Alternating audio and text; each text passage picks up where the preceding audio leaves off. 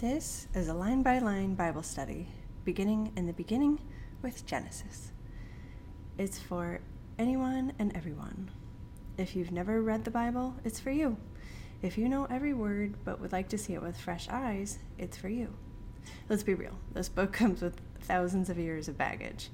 Maybe it's been used to frighten you, or it seems too hard to make sense of through our modern Western eyes. Please allow me the opportunity to show you it is not too hard for you. It comes in peace. It is a literary masterpiece filled with poetry and love. It is a time traveling adventure filled with scandal, intrigue, hardship, redemption, and a very happy ending. This book has got it all. And I have absolutely no authority or special credentials. I am just a person who quite literally was saved from a bout of sin leading to my death. I was born innocent into God's beautiful world, taken captive by the dark side, was set free through the process of following God through the Exodus, and I was brought to the promised land to live as a permanent resident. In my eternal gratitude, I have devoted my whole life to relationship with Him as He reveals Himself to us in His own words. His words, exactly as they read on the page. These are just my thoughts on those words. Take what you like and leave the rest. I just love to read the Bible, so please read with me. Of course, sometimes there will be disagreements between us, and that's okay. That's how we grow in understanding. But in the spirit of Jesus, I would ask that we talk to each other, reason things out, but let there be no gossip or criticism among us, and instead let the love and peace of the readings grow in us one day at a time. I've been in recovery for 20 years, so I will only identify myself at the level of radio, press, and TV as friend. My real name is unimportant.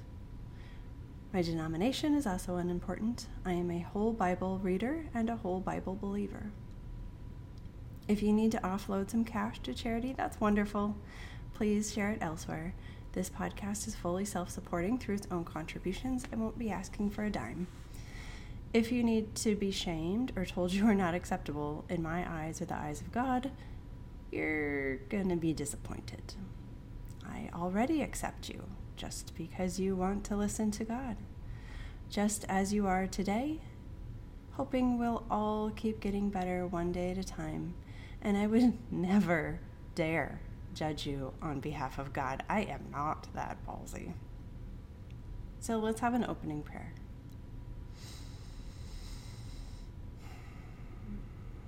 My beautiful saving grace, creator of the universe. Please help us set aside any old beliefs we may have about you, any old beliefs we may have that we cannot understand your holy words, that they are too hard for us. Please help us be open to any new beliefs that might serve you and our fellows better.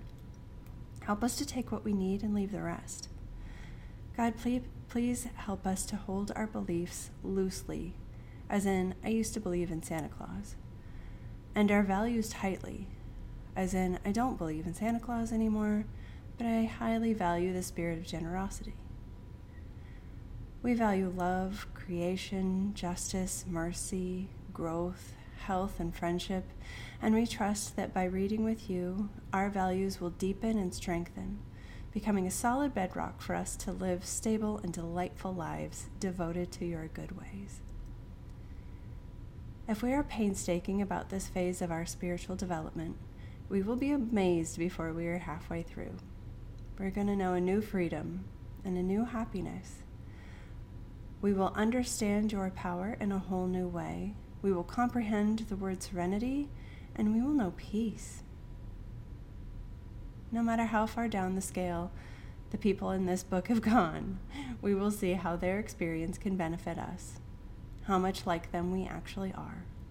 That feeling of confusion and disconnection will disappear.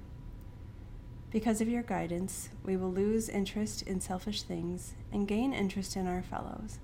Our whole attitude and outlook upon life will change. Fear of you and of our circumstances will leave us, we will intuitively know how to handle situations that used to baffle us.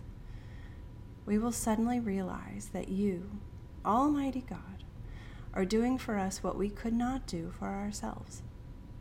Are these extravagant prayers? We think not. They are being fulfilled among us, sometimes quickly, sometimes slowly. They will always materialize if we read for them. In God's name we pray all this.